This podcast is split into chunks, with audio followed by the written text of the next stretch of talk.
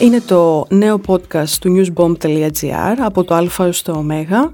Είμαι η Γεωργίνα Ντούτσι και έχω τη χαρά να έχω α, εδώ μαζί μου να φιλοξενώ την ε, πολυτάλαντη, την πανέμορφη, ε, την πασίγνωστη ηθοποιό και ραδιοφωνική παραγωγό, την Εβελίνα. Που φτάσαμε.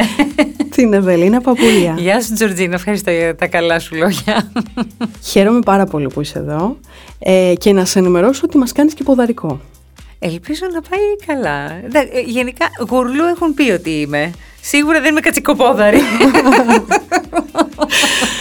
Είναι λοιπόν, Εβελίνα μου, το podcast το καινούργιο μας από το Α έως το Ω και με όχημα την ΑΒ, με οδηγό την ΑΒ, τα γράμματα λοιπόν της ΑΒ, θα κάνουμε μια διαδρομή, μια βουτιά στο δικό σου κόσμο. Ε, θέλω εδώ να σε ρωτήσω λοιπόν αν ε, μικρο, πριν ξεκινήσουμε, πριν σου κάνω τις πάσες αυτές από το Α έως το Ω, θέλω να σε ρωτήσω αν ε, μικρή και μεγαλύτερη και τώρα γιατί όχι, έπαιζες σε αυτό το, το περιβόητο παιχνίδι, το φυτά, ζώα, πράγματα κτλ. Ε βέβαια εννοείται, ε, ε, όλοι δεν παίζαμε. Ήσουν καλή. Ε, ε, ανάλογα τα κέφια μου, επειδή εγώ είμαι πάρα πολύ αφηρημένη, mm-hmm. ε, όταν ήμουν συγκεντρωμένη ναι. Αν ήθελα δηλαδή να κερδίσω οπωσδήποτε, έπρεπε να συγκεντρωθώ. Κατά τα άλλα, δεν έχω πολύ ανταγωνιστικό πνεύμα και εντάξει, τα παιχνίδια δεν είμαι η καλύτερη παίκτρια. Θυμ... Με, ξέρεις με ποια έννοια το λέω, δεν είμαι καλύτερη παίκτρια. Με την έννοια ότι θα χαρώ που θα κερδίσεις. Δεν ξέρεις. Θυμάσαι τα γράμματα που σε δυσκόλευαν? Um, όχι, γιατί νομίζω ότι είχα μπει σε μια διαδικασία να τα έχω ψάξει πιο πριν. Ξέρεις, όλοι είχαμε κάνει το σκονάκι μας αυτά. Ήμασταν λίγο ζεβολιάριδες. Και μετά όσο περνούσε ο καιρός θυμόμασταν κιόλας απαντήσεις ε, κτλ. Γι' αυτό και μετά χάθηκε αυτό το παιχνίδι, το βαριόμασταν. Ωστόσο εδώ θα πω ότι ήταν από τα πιο δύσκολα το ε, το ψ, το ω. Εντάξει, πάντα είναι αυτά τα ναι. γράμματα δύσκολα. Και πριν λοιπόν ξεκινήσουμε θέλω να σε ρωτήσω και κάτι ακόμα. Επειδή μιλάμε λοιπόν για την ΑΒ, ε, ποιο είναι το Α και το Ω στη ζωή σου? Η, η ηρεμία, η γαλήνη και η ισορροπία. Mm-hmm. Δηλαδή αυτά θέλω να υπάρχουν. Όταν δεν υπάρχουν βρίσκομαι σε απίστευτη ανισορροπία. Ε, είναι η ζωή μας έτσι ανισόρροπη πλέον, που αν δεν έχεις αυτά για να μπορέσεις να κυλήσεις η μέρα σου καλά, είναι λίγο δύσκολα τα πράγματα. Ξεκινάμε λοιπόν, πάμε με τις πασούλες μας από το Α στο Ω. Mm-hmm. ε, όπως είπαμε με όχημα και ε, σε αυτή τη διαδρομή λοιπόν τα γράμματα. Ε, και ξεκινάμε με το, με το Α, Αφροδίτη Λιάντου. Ε, η Αφροδίτη είναι ο έρωτας της ζωής μου. Δεν νομίζω ότι υπάρχει τίποτα μεγαλύτερο στη ζωή μου από το παιδί μου. Ε, με το που γεννήθηκε ήμουν ερωτευμένη μαζί της. Και το εννοώ, είναι τελείως διαφορετικό το να αγαπάς κάποιον και τελείως διαφορετικό αυτός ο έρωτας που δεν έχει καμία σχέση με οποιονδήποτε άλλο έρωτα που υπάρχει. Δηλαδή με το παιδί αυξάνεται η αγάπη, η λαχτάρα, και αυξάνεται και όταν αρχίζει και ανοίγει τα φτερά του, οπότε απομακρύνεται από σένα και ο έρωτας αρχίζει και φουντώνει όλο και περισσότερο και περισσότερο. Λαχτάρα, σου πω ότι θα δεις το παιδί σου. Ε, σε όλα τα υπόλοιπα τα ερωτικά, ας πούμε, άντρα, γυναίκα, δεν υπάρχει αυτό. Συνήθως φτύνουν τα πράγματα, φτύνουνε. Ωραία, ωραία, σαρδάμερκα. Ε, και τα φτύνουμε κιόλας ταυτόχρονα. Τέλος πάντων, φτύνουν τα πράγματα. Ε, η αγωνία των ζευγαριών είναι πάντα να κρατήσουν τον έρωτα ζωντανό. Ενώ με το παιδί δεν είναι. Εδώ θέλω να κάνω λοιπόν μία παρένθεση και να σε ρωτήσω. Ε, είπες όταν θα φύγει από κοντά σου, το ανέφερες αυτό mm-hmm. στην απάντηση. Σε αγχώνει αυτό, σε προβληματίζει? Όχι, όχι. Πιο πολύ μου λείπει γιατί δεν τη βλέπω. Δεν, δεν μιλάμε, μιλάμε κάθε μέρα στο τηλέφωνο. Αλλά εντάξει, όταν ε, ανοίγει ένα παιδί τα φτερά του, δεν ε, πρέπει να έχει και από κάτω τους γονείς να το τραβάνε προς τα κάτω. Πρέπει να το αφήνεις ελεύθερο. Με αυτή την έννοια το λέω. Mm-hmm. Β' λοιπόν, Β' όπως breathwork. Ναι, το breathwork. Το breathwork ήρθε στη ζωή μου και αποφάσισα ότι θέλω να μείνει για πάντα. Είναι μια τεχνική που αναπνοείς, που έχει πολλές τεχνικές βέβαια μέσα το breathwork, η οποία σε βοηθάει να ισορροπείς ε, στην καθημερινότητά σου μέσω της αναπνοής. Υπάρχει, έχ, έχουμε τριών ειδών εγκεφάλους. Ε, ένας ο, ο βασικός μας εγκέφαλος που είναι ο ερπετοειδής εγκέφαλος, ο οποίος είναι ο πιο παλιός, είναι που μας κάνει όλα τα, τα προβλήματα. Είναι το ενστίκτου. Οπότε αν καταπραίνεις αυτό το... τον φλοιό, τον ερπετοειδή φλοιό, η ζωή αλλάζει. Βλέπεις τα πράγματα πιο αντικειμενικά και όχι υποκειμενικά και σαν να συμβαίνει κάτι, να είσαι στη ζούγκλα και να έρθει κάποιος πάνθυρας, ας πούμε, να σε κατασπαράξει. Από την ώρα που βγαίνεις, ας πούμε, να οδηγήσεις μέχρι ε, σε μια συνάντηση που δεν πηγαίνει καλά και υπάρχει εκνευρισμός. Ε, η αναπνοή νομίζω είναι το α και το ω στη ζωή του ανθρώπου και θα έπρεπε να είναι και στα σχολεία και παντού. Δηλαδή να μαθαίνεις να αναπνέεις σωστά και με αυτόν τον τρόπο να μπορείς να σκέφτεσαι σωστά. Όταν δεν αναπνέουμε πάει να πει ότι κάτι έχει μπλοκάρει, άρα δεν έχουμε σωστή, δεν έχουμε αντικειμενική σκέψη. Έχουμε καθαρά υπο, υποκειμενική και υπάρχει φόβος εκεί. Και δεν είναι ευρέως γνωστό, έτσι δεν είναι? Όχι, δεν είναι ευρέως, τώρα έχει έρθει στην Ελλάδα. Ε, είναι μια τεχνική, είναι μια σημαντική τεχνική. Ε, μπορώ να πω είναι ένα παρακλάδι του διαλογισμού, πιο εύκολο, πιο δυτικό. Mm-hmm. Γάμα λοιπόν, γάμα γύρας. Ε, ναι, φυσιολογικό μου φαίνεται, δεν μου φαίνεται κάτι που να με τρομάζει. Ε, γενικά ο χρόνος νομίζω καλά μου έχει φερθεί, συμβαδίζω και με τις ρητίδες μου, συμβαδίζω και με τις πανάδες μου, συμβαδίζω γενικώς με ό,τι μου συμβαίνει, το θεωρώ πάρα πολύ λογικό. Ε, Και μπορώ να πω ότι μ' αρέσει. Όσο γερνάς έχεις μεγαλύτερη σοφία στα πράγματα. Δεν είσαι ο ίδιος άνθρωπος, εξελίσσεσαι. Ε, ίσως ε, πέφτουν και οι άμυνες, να πω έτσι. Ή, δεν έχεις ε, τόσο αγκάζια όσο είχες. Ή δεν τα χρειάζεσαι πια για να τα έχεις. Οπότε αποκτάς μια διαφορετική σοφία απέναντι στις καταστάσεις και στα πράγματα. Δεν σε άγχωνε λοιπόν γενικά? Όχι, όχι, μ' αρέσει, δηλαδή θα ήθελα να με δω γριά, πώς να το πω, δεν θα ήθελα να με δω μεταλλαγμένη, να είμαι, ξέρω εγώ, με... να είμαι κάτι το οποίο δεν, θυμ... δεν θυμίζει μεγάλη γυναίκα, να προσπαθώ να είμαι κάτι άλλο από μια μεγάλη γυναίκα. Μου το ανέφερες πριν και έχουμε, έχουμε φτάσει λοιπόν στο Δέλτα και μου ανέφερες το διαλογισμό. Mm-hmm. Και αυτό ήθελα λοιπόν να σου δώσω ως πάσα, διαλογισμός. Ε, άλλες φορές το πετυχαίνω, άλλες φορές δεν το πετυχαίνω. Κάποιες φορές με τσιτώνει ο διαλογισμός, δηλαδή μου δημιουργεί μια υπερένταση που δεν μου αρέσει. Αλλά όταν πετύχει είναι πολύ ωραία. Έψιλον όπως ελευθερία. Για μένα είναι το α και το ω στη ζωή μου που λένε. Δεν, δεν μπορώ να νιώθω καταπίεση. Ε, όσο πιο ελεύθερη είμαι, τόσο πιο όμορφα νιώθω και είμαι πολύ δημιουργική όταν νιώθω ελεύθερη. Γενικά η καταπίεση δεν μου πάει. Ε, όποτε έχω νιώσει πίεση, η καταπίεση, η, η, κάτι κάνω και αντιδρώ περίεργα. Δεν ξέρω, δεν μου ταιριάζει. Νομίζω ότι έχω μεγαλώσει ελεύθερα, οπότε δεν μπορεί κάτι, ας πούμε, σε αυτήν την ηλικία ή παλαιότερα, σε νεότερη ηλικία να με στριμώξει. Mm-hmm. Και πάμε στη ζωγραφική. Έχω μάθει ότι ασχολείσαι. Εντάξει, ασχολούμαι. Α, εντάξει, όχι ιδιαίτερα. Είναι ένα χόμπι. Είναι. Ε, ούτε καν χόμπι. Είναι ένα, α, μία φλασιά που μου έρχεται και μου φεύγει για να πάει στιγμή και ώρα. Απλά εντάξει, είναι, ε, έχω μία ευκολία στο να ζωγραφίζω. Δεν είναι κάτι δύσκολο για μένα, αλλά δεν είμαι και καμία καταπληκτική ζωγράφος. Ε, θέλω πω ότι αν μου δώσεις κάτι να στο ζωγραφίσω, θα το ζωγραφίσω. Αλλά εντάξει, δεν θα μείνει και στην ιστορία η ζωγραφιά μου. Είναι λίγο... Ε, δεν είμαι ζωγράφος. Ισχύει ότι ασχολ, ασχολ, όχι ασχολείσαι, ως χόμπι υπάρχει και η αγιογραφία. Είχα ζωγραφιά. κάνει, είχα κάνει για μία περίοδο. Ωραία ήταν, μ' άρεσε. Ε, ωραία, ναι, ήταν μία ωραία στιγμή, έτσι κάπως... Το είχα σκεφτεί στο μυαλό μου, είναι ένα είδος ζωγραφικής που μου αρέσει, μου αρέσουν τα φαγιού μου, μου αρέσει αυτή. Ε, υπάρχει μια θρησκευτικότητα μέσα που μου αρέσει, αυτά. Mm-hmm. Ημέρα λοιπόν, μια τυπική ημέρα της Εβελίνας. Λοιπόν, ξυπνάω γύρω στις πέντε η ώρα, έξι η ώρα πρέπει να ξεκινήσω την εκπομπή στο ραδιόφωνο, τελειώνω γύρω στις δέκα, δέκα και τέταρτο ας πούμε. Εκεί γύρω θα φύγω και θα πάω κολυμπητήριο, θα κάνω κολυμπή για μία-μία μισή ώρα, θα γυρίσω, θα πάω σούπερ μάρκετ, θα ψωνίσω, ε, θα μαγειρέψω, θα κάνω τα τηλεφωνά μου ή αν θα έχω κάποια ραντεβού θα τα κάνω μετά έτσι απογευματάκι. Ε, και μετά το βράδυ θα δω τη σειρά που παίζει η κόρη μου. Κάτι που δεν έχω κάνει ποτέ για τον εαυτό μου. Δηλαδή δεν το είχα ποτέ μέλημα να δω τη σειρά που παίζω. Αν τύχαινε την έβλεπα. Και η οποία είναι η σειρά αυτή? Η γη της Ελιάς. στο Μέγκα. Και πώς σου φαίνεται λοιπόν, εφόσον μου το αναφέρεις, η, η Αφροδίτη στη σειρά? Μ' αρέσει πάρα πολύ. Πάρα πολύ μ' αρέσει. Ε, έχει ένα ένστικτο και είμαι πολύ περήφανη για αυτή. Πολύ, πολύ. Καλά, ό,τι και να κάνει θα ήμουν περήφανη. Εδώ είμαι περήφανη έτσι απλά επειδή υπάρχει, φαντάζομαι τώρα. Είμαι και λίγο χαζομαμά εγώ, δεν είναι να με πάρεις πάρα πολύ σοβαρά. Έχω μία δυναμία παραπάνω, ξέρω εγώ. Αλλά οφείλουμε να έχουμε στην τελική στα παιδιά μας. Τα έχουμε μεγαλώσει, τα έχουμε αναθρέψει.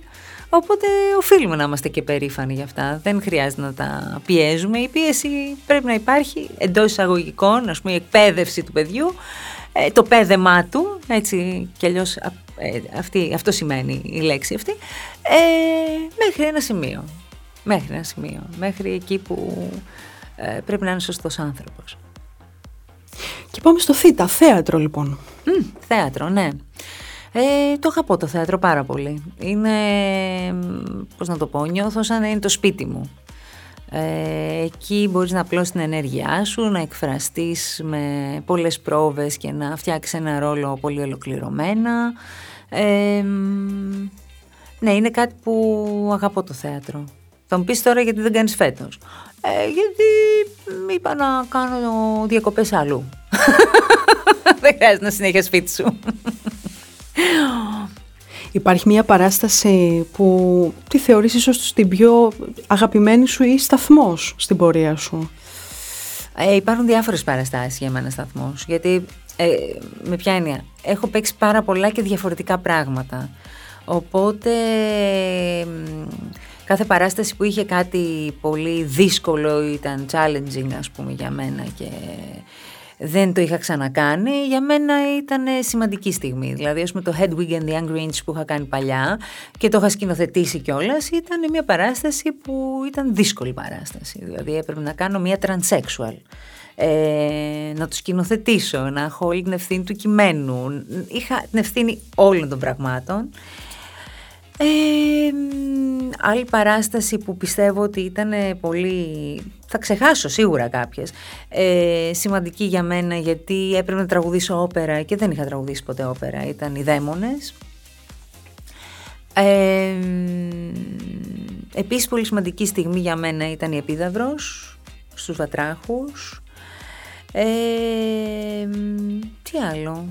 Ε, Είναι πολλές παραστάσεις που μου αρέσουν, αλλά εντάξει, τώρα επικεντρώνομαι, ας πούμε, σε, σε αυτές που είχαν τη μεγαλύτερη δυσκολία, μέτρο δυσκολίας. Από το Ιώτα, λοιπόν, θέλω να σου δώσω το, τη λέξη ίντερνετ, για να σε ρωτήσω τη σχέση σου με το ίντερνετ. Oh, καμία. Δεν έχω καθόλου καλή σχέση.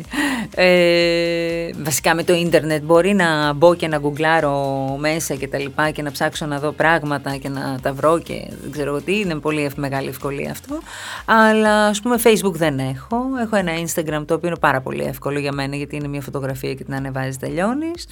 ε, Δεν είναι κάτι που μου αρέσει πάρα πολύ. Δεν είναι κάτι δηλαδή που το, το αγαπώ και το έχω με αιμονή στην καθημερινότητά μου. Θεωρώ ότι το να καθόμαστε μπροστά σε μια οθόνη δεν ζούμε. Οπότε, επειδή εγώ είμαι άνθρωπος της ζωής και της δράσης, ε, ακόμη και από υπερκινητικότητα ενδεχομένως, δεν είναι κάτι το οποίο με πολύ αφορά. Στο Κάπα, λοιπόν, το ανέφερες πριν λίγο στην κουβέντα μας, είναι το κολύμπι. Ναι. Μέσα στην τυπική σου μέρα μου είπες ότι έχεις και το κολύμπι. Ναι, κολυμπάω. Μ' αρέσει. Είναι κάτι το οποίο μου κάνει καλό, γιατί έχω διάφορους τραυματισμούς, οπότε είναι το μόνο άθλημα που μπορώ να κάνω χωρίς να τραυματίζομαι. Ε, μ' αρέσει γιατί με γυμνάζει πάρα πολύ. Ε, είναι κάτι το οποίο με ηρεμεί αφάνταστα, δηλαδή οποιαδήποτε ένταση και να έχω, αν κολυμπήσω, την ξεχνάω. Ε, το κολύμπι νομίζω ότι μου προσφέρει τα πάντα ε, και μόνο καλό. Δεν είναι κάτι, δηλαδή μπορώ να σκεφτώ αρνητικό για το κολύμπι. Χειμώνα, καλοκαίρι, κολυμπάς? Ε, τώρα λέω να το ξεκινήσω και, και χειμώνα, θα δω όσο αντέξω, γιατί είμαι και κρυμλιάρα, θα δούμε. Ζεις επικίνδυνα. Ναι, ναι, αλλά μου αρέσει. Και πάμε στα λάθη. Ε, το λάθος, τι είναι το λάθος, δεν είναι τίποτα. Μια διαφορετική οπτική γωνία είναι. Ε, Και τι εννοώ, ότι αυτό που θεωρούμε μαζικά λάθος, για κάποιον άλλον μπορεί να είναι το απολύτως σωστό και αυτό να τον πάει παραπέρα στη ζωή του, να μάθει πράγματα, να εξελιχθεί. Ε, από τα μεγαλύτερα λάθη έχουν ανακαλυφθεί, ε, έχουν δημιουργηθεί εφευρέσεις που μπορεί και να μην ε, τα είχαμε καταφέρει αν δεν είχε γίνει αυτό το λάθος. Ε, οπότε τι είναι το λάθος, δεν είναι τίποτα το λάθος, δεν υπάρχει λάθος, όλα σωστά είναι, αρκεί να τα μεταφράζουμε ε, και να τα βλέπουμε ότι όλα γίνονται προς όφελός μας. Δηλαδή κάτι έχουμε να μάθουμε, να μην τα βάφουμε μαύρα δηλαδή αν κάνουμε λάθος, αυτό θέλω να πω. Και από αυτό καταλαβαίνω ότι γενικά δεν μετανιώθεις για, για λάθη που μπορεί να έχεις κάνει. Ε, όχι, δεν μετανιώνω για τα λάθη, ε, συνήθως όμως ε, επειδή είναι κοινωνικό πρόβλημα το λάθος, να κάνουμε λάθος τρομερό, έκανα σαρδάμ, πω, πω, τι θα σκέφτονται, Α, υπάρχει αυτή η κριτική πίσω από το λάθος, ε, συνήθως όταν κάνεις ένα λάθος αυτό που στην πραγματικότητα συμβαίνει είναι ότι παράγεται ενοχή μέσα σου. Αν λοιπόν ε, βγάλεις την ενοχή και την πας στην άκρη, δεν υπάρχει λάθος. Τόσο απλά. Ναι. Αν σβήσεις την ενοχή από μπροστά σου, έχει τελειώσει το λάθος. Είναι απλά, είναι μέσα στο μυαλό στην ουσία. Πώς μεταφράζουμε, μας έχουν μάθει να ζούμε σε ένα ενοχικό πλαίσιο. Συμφέρει να ζούμε σε ένα ενοχικό και φοβικό πλαίσιο. Οπότε αν πεις όχι δεν φοβάμαι και όχι δεν έχω καμία ενοχή, αρκεί να μην κάνω κακό στον άλλον βέβαια, έτσι, δεν είναι σκοπός να κάνεις κακό στον άλλον. Μιλάμε για ε, μια σοβαρότητα απέναντι στον βίο μας. Ε, δεν υπάρχει λάθος. Mm-hmm. Και πάμε στο μη για να σε ρωτήσω λοιπόν για τη μητρότητα. Λοιπόν, ήταν κάτι που στο μυαλό μου δεν είχε το μέγεθος που μπορεί να έχει για άλλους ανθρώπους. Ε, ήξερα ότι θέλω να γίνω μητέρα, αλλά δεν ήμουν σοβαρή απέναντι στη μητρότητα, ε, να με πιάσει το άγχος πώς θα μεγαλώσει το παιδί μου, τι θα κάνω, στην κόσμο το φέρνω, ε, τι, πώς πρέπει να το μεγαλώσω για να είμαι σωστή μάνα. Δεν υπήρχε αυτό το πράγμα, υπήρχε μια απλότητα στη ζωή μου, ήμουν και σε μια ηλικία που λογικό είναι να μην σκέφτομαι περίπλοκα και, και πήγαινα με βάση ε, τα δεδομένα κάθε μέρα. Ε, ναι, το μοναδικό πράγμα νομίζω που έκανα ε, ήταν όταν έλεγα κάτι στην Αφροδίτη, ε, αν ήταν ναι θα ήταν ναι, αν ήταν όχι θα ήταν όχι και αν ήταν θα το σκεφτώ θα ήταν θα το σκεφτώ. Αυτό νομίζω ότι ξεκαθαρίζει πάρα πολλά πράγματα και λύνει και πάρα πολλά προβλήματα στην καθημερινότητα, διότι όταν η Αφροδίτη άκουγε όχι από μένα ήξερε ότι δεν θα μετατραπεί σε ναι. Δεν πάω να χτυπιόταν κάτω, δεν πάω να χτυπιόμουν εγώ. Δεν υπήρχε περίπτωση να αλλάξει αυτό. Οπότε, ναι, ήταν γενικώς εύκολη η ζωή μας. Ταιριάζουμε με την Αφροδίτη σαν άνθρωποι. Γιατί και ένα παιδί γεννιέται με χαρακτήρα, κατά ψέματα. Δεν μπορείς να τα αλλάξεις όλα. Έχει τον χαρακτήρα του. Μπορείς να τα βελτιώσεις ή μπορεί να τα χειροτερέψεις. Ναι. Στον Νί, λοιπόν, θέλω να σου δώσω ένα όνομα. Mm-hmm. Νίκος Σεργιανόπουλος. Ε, ο Νίκος είναι από τους ε, σημαντικότερους ανθρώπους που έχω συνεργαστεί. Ε, ένας υπέροχος άνθρωπος, υπέροχος ε, συνεργάτης, υπέροχος ηθοποιός ε, και η μνήμη του μέσα μου είναι χαραγμένη ως κάτι πάρα πολύ όμορφο. Πέραν το ότι είχαμε κάνει, ας πούμε, αυτή την τεράστια επιτυχία των Δύο Ξένων ε, και να μην την είχαμε κάνει, ο Νίκος... Ε, ήταν και ένας άνθρωπος που αγαπώ και τον έχω πολύ γλυκά μέσα μου. Πολύ σπουδαία προσωπικότητα για μένα. Ξεκαθαρίσματα. Γενικά μ' αρέσει να μην υπάρχει ομιχλώδες τοπίο. Δηλαδή μ' αρέσει να είναι ξεκάθαρα τα πράγματα. Μ' αρέσει αν ένας φίλος μου, ε, ας πούμε αν έχει ενοχληθεί από κάτι, ε, να έρθει να μου το πει και να το κουβεντιάσουμε και να το ξεκαθαρίσουμε και να... πώς να το πω, να μην υπάρχει αυτό το... η δυσαρέσκεια. Εγώ τέτοιες σχέσεις έχω. Και εμένα. Α, ε, και εγώ, αν τυχόν κάτι με πειράξει, επειδή δεν δε θεωρώ ότι φταίει ο άλλος, επειδή εμένα με πείραξε, σίγουρα είναι δικό μου το θέμα, θα του πω: ξέρεις κάτι, επειδή μάλλον ε, μου έχει προκύψει αυτή η ενόχληση από αυτό και από αυτό, ρε παιδί μου, για να μην το τσιγκλάς συνέχεια αυτό το γεγονός του παρελθόντος, αν μπορείς, μην το κάνεις. Ε, και ο άλλος το σέβεται, ξέρεις. Δεν φταίει ο άλλος αν με ενοχλήσει εμένα κάτι. Είναι δικό μου θέμα που θα με ενοχλήσει. Και πάμε στα όρια, λοιπόν. Ω, όρια. Η αγαπημένη μου λέξη. Λειτουργώ πάρα πολύ με όρια. Ε, και στον εαυτό μου και στους άλλους. Δηλαδή, αν κάτι, ας πούμε, δεν μου αρέσει, θα βάλω τα όρια μου. Ε, είτε αρέσει αυτό, είτε δεν αρέσει. Πιστεύω ότι όταν ε, βάζεις όρια, ε, είναι ασφαλείς οι σχέσεις. Και όταν γίνεται ασφαλής η σχέση, υπάρχει σεβασμός. Ε, όταν υπάρχει σεβασμός, λοιπόν, δεν μπορούν να υπάρξουν πράγματα δυσάρεστα. Ε, με τους ανθρώπους δεν γνωριζόμαστε και από παλιά. Δηλαδή γνωρίζεις ε, ανθρώπους ε, για πολύ μικρό διάστημα. Αν αυτός ο άνθρωπος δεν μπορεί να σεβαστεί τις ιδιαιτερότητες σου και εσύ τις ιδιαιτερότητες του, δεν θα υπάρχει καλή συνεργασία. Ε, οπότε ναι, πιστεύω ότι τα όρια είναι πάρα πολύ σημαντικά. Πολύ σημαντικά. Δεν είναι κακό. Για μένα το, το να βάζεις όρια σημαίνει αγάπη. Ε, σ' αγαπώ και σου δείχνω ότι μέχρι εδώ αντέχω. Αν πας να το ξεπεράσεις το όριο, πάει να πει ότι εσύ δεν μ' αγαπάς. έτσι, έτσι βλέπω τα όρια. Γιατί και στα παιδιά μας βάζουμε όρια, άλλη μόνο. Δηλαδή, τι, αν δεν βάλεις όριο στο παιδί σου, μπορεί κάτι πολύ δυσάρεστο να έρθει μετά στη ζωή του. Και κατ' επέκταση στη δική σου. Ναι, άρα βέβαια. Τα όρια δεν είναι κακό πράγμα. Και σε σχέσεις και σε γενικά εκφάνσεις. Στα πάντα. Ε, στα πάντα, όπως το λες ακριβώς. Παιδικά χρόνια της Εβελίνας. Αχ, αχ, αχ. Ε, τρελόπαιδο πολύ. Ήμουνα αγοροκόριτσο πάρα πολύ. Και εξακολουθώ βέβαια να έχω αυτή τη, ένα τέτοιο χαρακτήρα. Ε,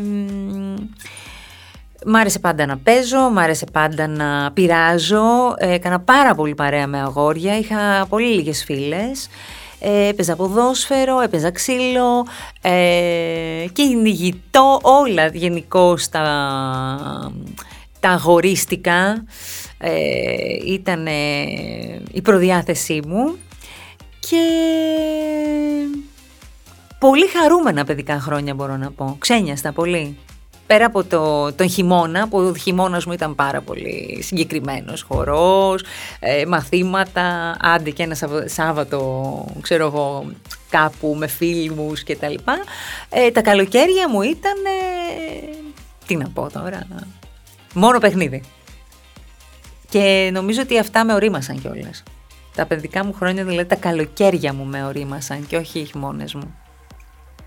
Τα καλοκαίρια συνήθως πού?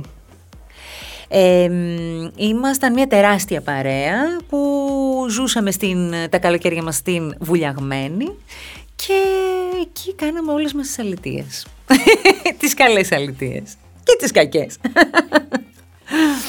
Και από τα παιδικά χρόνια πάμε στο σήμερα και πάμε στο ραδιόφωνο που κάνεις λοιπόν. Το ραδιόφωνο είναι το καινούριο μου παιχνίδι. Έχω ενθουσιαστεί πάρα πολύ. ε, Είναι κάτι το οποίο είναι άμεσο, πάρα πολύ άμεσο. Ε, είμαι από τους ανθρώπους που μου αρέσει να μην σκέφτομαι πολύ ε, το, το, το αν θα με κριτικάρει ο άλλος και το ραδιόφωνο έχει αυτή την ελευθερία. Δηλαδή έχει την ελευθερία να πεις αυτό ακριβώς που θέλεις.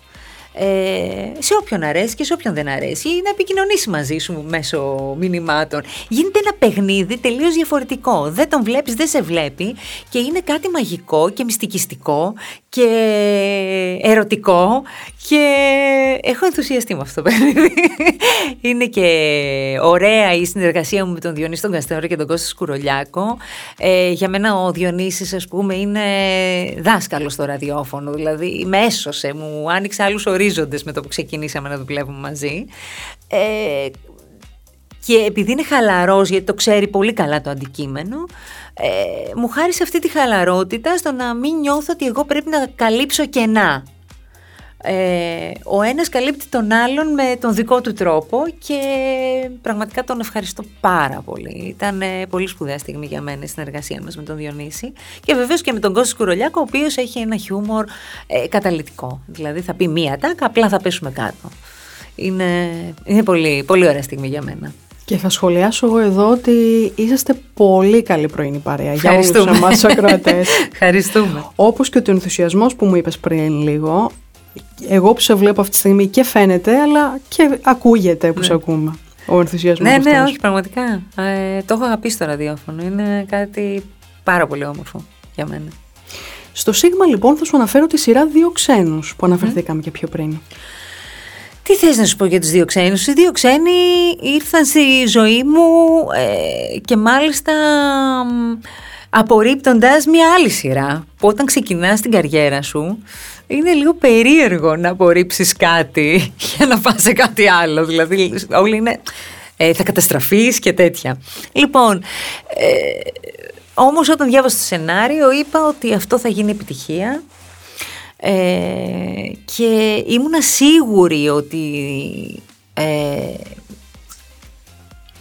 αυτό που κάνω είναι κάτι σημαντικό, χωρίς όμως να καταλάβω το μέγεθος και την εμβέλεια του πόσο θα άρεσε. Ήξερα όμως ότι ε, από το χιούμορ και μόνο, ότι αυτός που θα το δει δεν θα είναι μια κομμωδία που απλά θα τη βλέπει οικογενειακή, θα είναι μια, πώς το λένε, μια κομμωδία με την έννοια της κομμωδίας, που θα γελάει.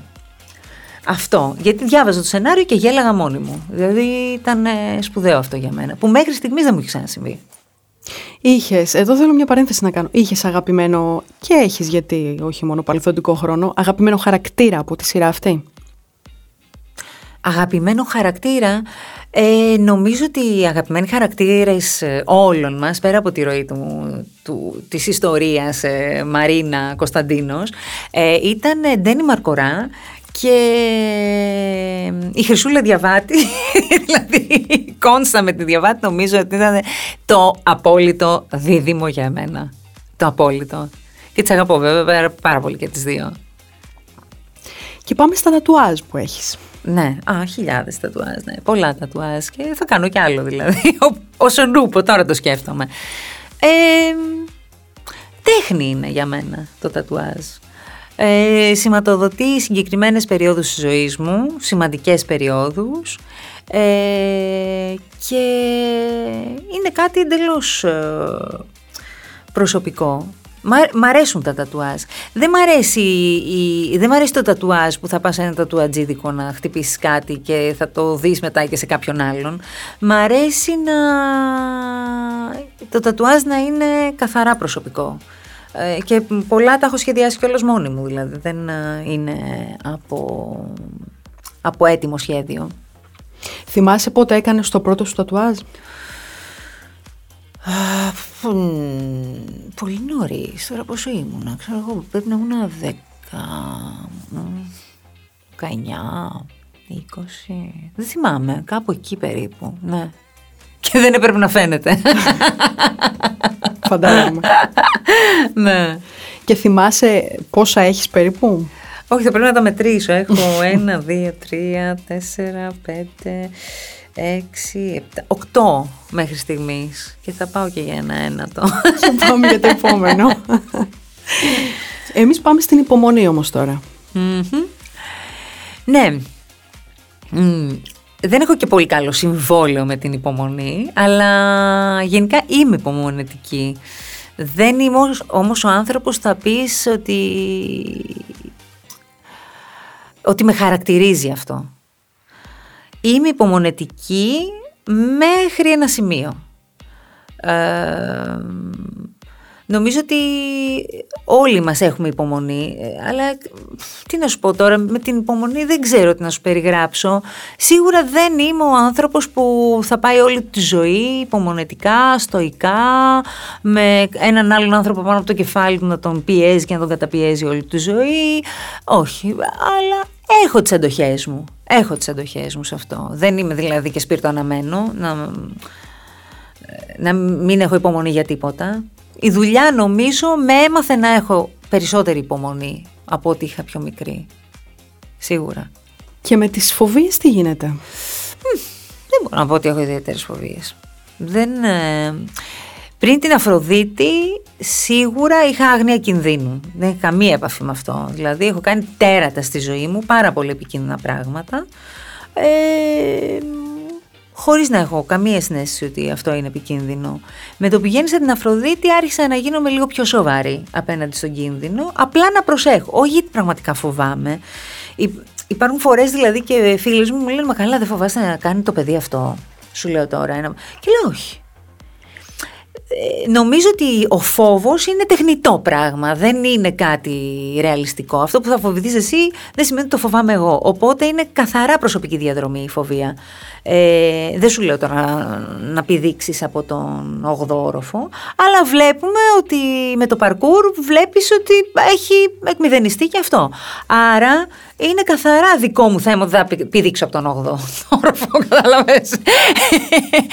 ε, όχι, νομίζω ότι ο φόβος είναι κάτι το οποίο μας μεγαλώνουν με αυτό και χτίζεται μία συνθήκη πάνω σε αυτό, ε, και ο φόβος γενικώς δεν κάνει καλό στους ανθρώπους. Νομίζω ότι μας πάει πίσω αντί μπροστά. Mm-hmm. Φτάνοντας λοιπόν στο χ, δεν μπορώ να μην σε ρωτήσω για το χορό. Mm-hmm. ε, Ο χορός για μένα ήταν πάντα στη ζωή μου. Τα τελευταία χρόνια δεν υπάρχει. Και δεν με ενδιαφέρει κιόλας να σου πω να υπάρχει. ε, Ο χορός όμως ήταν ε, η τέχνη που έξι χρονών είπα ότι εγώ αυτό θα γίνω. Και αυτό έγινα. Και μου στοίχησε πάρα πολύ όταν έπρεπε να σταματήσω, γιατί δεν μπορούσα λόγω τραυματισμών να συνεχίσω άλλο. Ε, για να μπορούσα να φτάσω στο επίπεδο βέβαια που ήθελα. Ε, ο χορός είναι κάτι πάρα πολύ ωραίο αν δεν έχεις στόχο προσήλωση. Δηλαδή στο να γίνεις ο καλύτερος ή όσο δυνατόν καλύτερος. Και ε, είναι κάτι πάρα πολύ ευχάριστο. Δηλαδή ας πούμε πολύ μου αρέσει όταν έχω χρόνο να πάω να κάνω αφρικάνικο χορό. Τρελαίνομαι. Γιατί δεν έχω κανένα στόχο. Το κάνω για μένα. Ε, να εκτονωθώ. Είναι αερόβιο. Υδρώνω. Χαίρομαι. Αλλά αν μου πεις ας πούμε να πάω να κάνω κλασικό ή να κάνω σύγχρονο, βαριέμαι πάρα πολύ. Και βαριέμαι γιατί δεν έχω πια αυτόν τον στόχο. Υπάρχει μια μνήμη του στόχου, τώρα πια δεν υπάρχει και δεν με ενδιαφέρει. Mm-hmm. Ψυχανάλυση. Ε, εντάξει. Ε, είναι κάτι το οποίο σίγουρα όταν είσαι μπλοκαρισμένος μπορεί να σε βοηθήσει. Ε, εξαρτάται βέβαια πάντα ποιον έχεις απέναντί σου για να σε ψυχαναλύσει, πόσο λιμένει να τα έχει και εκείνος τα θέματά του και δεν θα συμπέσουν τα θέματά σας. Ε, ναι, είναι κάτι, κάτι περίεργο. Δεν μπορώ να σου πω ότι έχω βγάλει έτσι ένα πόρισμα σε σχέση με την ψυχανάλυση. Σίγουρα κάποιους ανθρώπους τους βοηθάει, σίγουρα κάποιους άλλους τους μπερδεύει. Εξαρτάται πάρα πολύ από τον ψυχαναλυτή σου, αν είναι καλός ψυχαναλυτής ή δεν είναι. Αν θέλει να σε κρατάει πίσω για δικούς του λόγους ή θέλει να σε πάει μπροστά και να ε, ανεξαρτητοποιηθείς από αυτόν πολύ γρήγορα. Γενικώς οι εξαρτημένες σχέσεις... Ε, δεν είναι το σημείο αναφοράς μου και δεν είναι κάτι το οποίο με ελκύει. Τη στιγμή που θα νιώσω εξάρτηση συνήθως έχω φύγει. Είναι, είναι κανόνας για μένα. Γενικώς δεν, δεν μου αρέσει η εξάρτηση. Τσιγάρο δηλαδή κάπνιζα και είπα ότι νιώθω τώρα ότι έχω εξαρτηθεί από αυτό και το κόβω. Και την επόμενη μέρα δεν ξανακάπνισα ποτέ. Οπότε καταλαβαίνεις ότι... Δεν είμαι από τους χαρακτήρες που θα μπορούσα να είμαι πιστή σε έναν ψυχαναλυτή. Είναι ίσως εδώ και η σχέση με όσα μου έλεγες για την ελευθερία, ναι, ναι, πιο ναι. πριν. Η σχέση με την ελευθερία πιο, πιο, πιο πριν. Και φτάνουμε λοιπόν στο τέλος της διαδρομής μας για να σε ρωτήσω για την ωριμότητα. Ναι. Δεν είμαι τόσο ώριμη όσο θα έπρεπε. ε, ναι. Είμαι σοβαρή απέναντι σε πράγματα και καταστάσεις, είμαι πολύ συγκεκριμένη αν θες σαν άνθρωπος, αλλά μου αρέσει να είμαι ανώριμη. Και τι εννοώ να είμαι ανώριμη? Ένας όριμος άνθρωπος μπορεί να πει «Α, τώρα μεγάλωσα, πρέπει να καταλαγιάσω, εντάξει, έκανα τον κύκλο μου, ε, δεν έχω κανένα λόγο να μάθω κάτι καινούριο». Εγώ πιστεύω ότι η ζωή είναι ότι ζεις, αγαπάς, μαθαίνεις, ε, είσαι σε δράση... Ε, δεν έχω την ωριμότητα δηλαδή να πω ότι εγώ θα ολοκληρώσω τη ζωή μου ως ηθοποιός, ας πούμε. Που αυτό σε κάνει στην πραγματικότητα. Η ωριμότητά σου στην επιλογή σου σε κάνουν να είσαι ε, όριμος. Εγώ κάνω ανώριμες πράξεις. Τολμάω καινούργια πράγματα. Ε, ε, μπορεί να είναι και επικίνδυνα πολλές φορές αυτά που θα τολμήσω. Ε, άρα δεν είμαι ο χαρακτηριστικός ε, άνθρωπος... Ε, ναι, που θα πεις τι όριμο κορίτσι είναι αυτό, τι όριμη γυναίκα είναι αυτή. Δεν είμαι. Μ' αρέσει το παιχνίδι, μ' αρέσει η ζωή. Όταν είσαι όριμος μετά πέφτεις από το δέντρο, κατάλαβες. Και εγώ δεν θέλω να πέσω ακόμα από το δέντρο. Θέλω να είμαι στα δέντρα. Εβελίνα μου, σε αυτό το σημείο θέλω να μας πεις κάθε πρωί που σε ακούμε και ποιες ώρες. Λοιπόν, ε, κάθε πρωί είμαι στον Ελληνικό ενενήντα τρία κόμμα δύο από τις έξι το πρωί μέχρι και τις δέκα η ώρα μαζί με τον Διονύση Καστόρα και τον Κώστα Σκουρολιάκο. Ε, οπότε εννιά τριάντα δύο συντονιστείτε, υπέροχη ελληνική μουσική. Δεν θα πω ποιοτική ή μη, αλλά είναι σίγουρα η μουσική που ξέρετε και σας αρέσει. Και αυτά. Σε ευχαριστώ πάρα πολύ αυτή τη διαδρομή από το Α ως το Ω. Ευχαριστώ πάρα πολύ, με κάλεσες. Να είσαι καλά. Καλή αρχή να έχετε. Ευχαριστούμε πολύ.